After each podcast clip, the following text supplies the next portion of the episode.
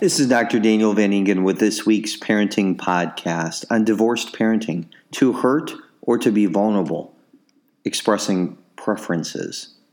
This week's parenting podcast is on a step, two step process that can make a big difference for kids who split, manipulate, try to turn one parent against another parent, or simply try to hurt a parent when they are mad. The two step process for a parent is inquire number one, what is your motivation? And second, clarify if their motivation is to hurt or to be vulnerable or to state their preference. Let me explain the context here. Children who live with a single mother, 23% of kids. So the five main types of families are nuclear families, or the four main types related to children are nuclear families, extended families, single parent families, and reconstituted families. 1,300 new step families are forming every day. Over 50% of U.S. families are remarried or recoupled. The average marriage in America lasts only seven years. One out of two marriages ends in divorce. 75% remarry. 66% of those living together or remarried break up when children are involved.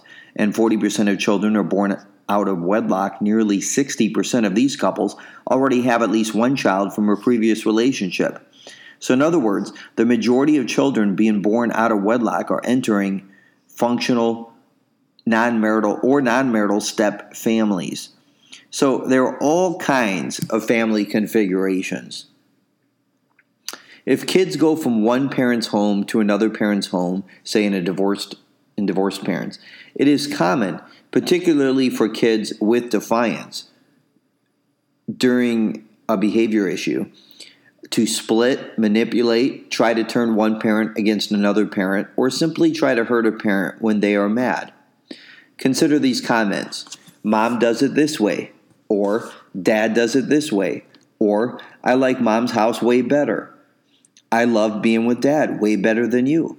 Mom plays with us, you don't.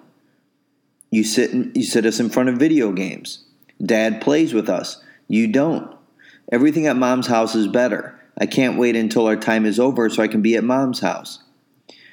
Here's where the parent's two step process comes in as they talk to the 10 year old. Now, look, if you're talking to a five year old or a six year old, many times the child is repeating an older sibling. Nonetheless, when you talk to a tween who is making these comments, the key is what is your motivation? And two, are you trying to hurt or are you trying to be vulnerable? Or, in other words, are you trying to hurt or are you trying to express your preference?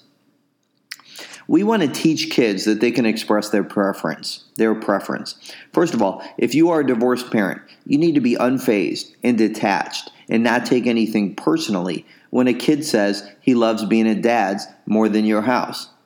If he thinks mom is better at homework, let him express his opinion. If he believes mom's house is newer, it's a smart house, it's better to live in, during timesharing weeks than your house, you can either say nothing or thank them for their opinion. It is okay for them to express their preference on different things. You do want to engage in truthful information. So if Jill says, Dad cooks, but you don't, but you just cooked last night, you should say, Well, that's not true, Jill. You know, I just cooked last night. Mom also cooks, right? So it's helpful to fact check However, when they are stating a preference, no reaction is needed, no correction is needed. You let the preference be expressed. Encourage their expressions of preference. But I would emphasize the two step process. What is your mo- motivation for saying that, John? Are you trying to hurt dad or are you stating a preference? Many times a kid is making these statements when they're angry about something in those situations, it's helpful to redirect them to expressing, I am mad because you said I couldn't go to my friend Raul's house. Or, I am angry because you said I couldn't rent that movie. It may be difficult for them to express their feelings directly, but parents should continue to redirect them toward the real issue. What is the heart of the matter? What is the real issue? In the meantime, when they're making their passive aggressive comments or manipulative comments, you can disengage the power struggle by not giving any power to these kinds of comments. Like, mom makes it way more fun at her house, or dad makes it way more fun at his house. Two step process. What is your motivation for saying that, Lisa? And two, are you trying to hurt my feelings or are you stating your preference? Sometimes kids will express their feelings and talk about what is really bothering them.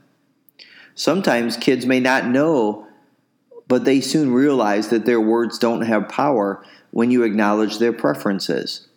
So, this is where you can really disengage the power struggle and, and make comments about their preferences, reinforcing their expression of their preferences, thanking them for telling you how they feel. Thank you for sharing your preference. I'm glad you have preferences. I have preferences too. Um, it does sound like that would be fun, being at mom's. Um, sometimes kids will realize they are trying to hurt your feelings. Sensitive kids will begin to take a step back. Sometimes this leads to a conversation about how, in loving relationships, people don't hurt each other. Instead, we say loving things.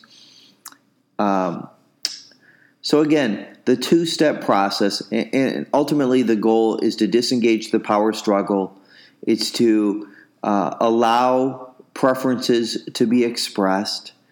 Um, and you really want to be like a duck right? The water off the duck's back. You really don't want to take anything personally.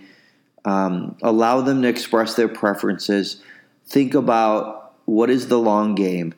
What is it's a marathon. It's not a sprint. Um, and you can begin to uh, help them to understand their motivation behind why they say things, get at the real issue, and clarify are they trying to hurt? or are they trying to be vulnerable or state their preference? So, again, the two step process. Lisa, what is your motivation for saying that? Right? And, and, two, you might just jump right to it. Are you trying to hurt my feelings or are you trying to state your preference? The two step process with divorced parenting to hurt or to be vulnerable or express preference. This is Dr. Daniel Van Ingen with this week's Parenting Podcast.